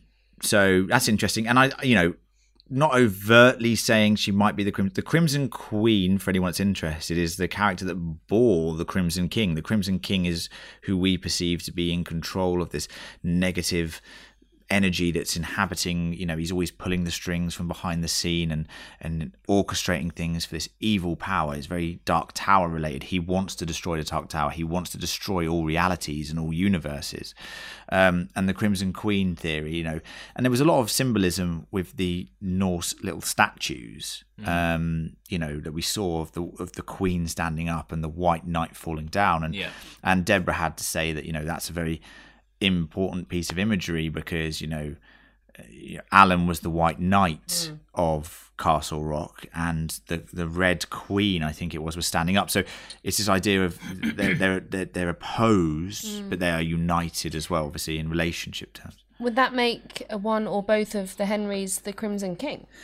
Well, the thing the thing with the Crimson it. the thing with the Crimson King, and we've said it in previous King corners, is that he manipulates scenes from the background and he uses um, people or entities of great power to do his bidding. You have the man in black, Randall Flagg. You also have, um, you know, I think it was uh, Insomnia, the novel. He uses some characters there, and and there's no reason why he couldn't be using characters who have the ability, like Henry and the kid, or Henry Skarsgård have, um, to tread in the Todash space, which is something that he is obviously an entity that can do that. So it's very very interesting and something I think is a little nod, and I think it's a fun thing to discuss. And we'll see in episode ten. We'll see in episode ten what the you know the reason is for all of this uh, evil that follows these characters. But that's it for feedback. I want to say thanks to everyone who's got in touch. Thank you so much, guys. We love receiving your feedback. It makes us all very happy. And it, you know, please do send in more. So it's at fancriticalpodcast at gmail.com or reply to us on Reddit, social media. We're on there frequently. You'll see us occasionally, you know, flirting out random theories and all of that stuff. So Flirting, I what you said. flirting. Flirt those theories. We flirt those theories away. Yeah. Um, but that's it for this week. It's pretty close to the end now, guys. It's pretty close to the end, and only one more week to go. But we have some news. Drum roll. No, joking. No drum roll. Okay, we will. We've decided as a group that um, Stephen King is something that we actually really enjoy, and not only that, uh, we've enjoyed this podcast a lot. Not only Castle Rock, but rereading the novels, rewatching the films. We've all been like rewatching and rereading things of Stephen King. And we've decided that after episode 10, we're not only going to review that as usual, we're also going to have a wrap up podcast. We're also, on top of that, going to keep this podcast going all year round with reviews of old Stephen King adaptations, any adaptations that come out in the meantime, novels. We're going to have fun discussions on some of his other works, and we're going to talk about pre production on season two. So it's going to be really fun. So don't worry, guys. We're going to be around. We're going to be around all season, all year. Hmm. Forever. We are Forever. forever. So just to recap, we will be doing that live session on Sunday with Castle Rock Historical Society. Once again, check the social media channels in the next couple of days for the time. I'll put a whole list of times out for where you might be in the world, time zones. if you've got any questions, just ping us and we'll we'll find out for you. And that's it for this episode. Mm. If you've enjoyed, please do subscribe. We really do appreciate it. It's been a really long record this episode has thrown up a lot of questions um, and it's answered a lot of questions. And for once we had the whole gang here together today so that's why where you have these longer discussions you know there's more opinions on the table which i hope you guys enjoyed. If you did please do subscribe. Please do subscribe to fan critical. We really do appreciate that because um, we cover a lot more than just this show. And uh, if you've enjoyed us at all i would really appreciate it if you a uh, checked out our other podcast, Fan Critical. B, left us a review because, you know, uh, we love reviews. We love getting reviews. Um, Blueberry it if you want. Blueberry the podcast. Love that. Love a blueberry. Yeah, and we've had some emails with blueberries. Charles earlier said five blueberries. Let's give the podcast five blueberries. Go on, Charles. Go on, Charles. But also, like, don't feel pressure to give us five blueberries. No, give what you want to give. The blueberry scale is harsh but fair. And always remember that, guys. We'll join you on Sunday, whoever's listening to us on that live YouTube session. Remember, check the social media. And if not, we'll see you next week for the season finale of Castle Rock Season 1. It has been, I have to say, a much, much better show than we expected. I Yes. think they've absolutely nailed it to a point, and it couldn't have gone better in my estimation. So we want to thank everyone, everyone for their support, and we'll see you next week for what is going to hopefully be an excellent season finale. See you later. See ya.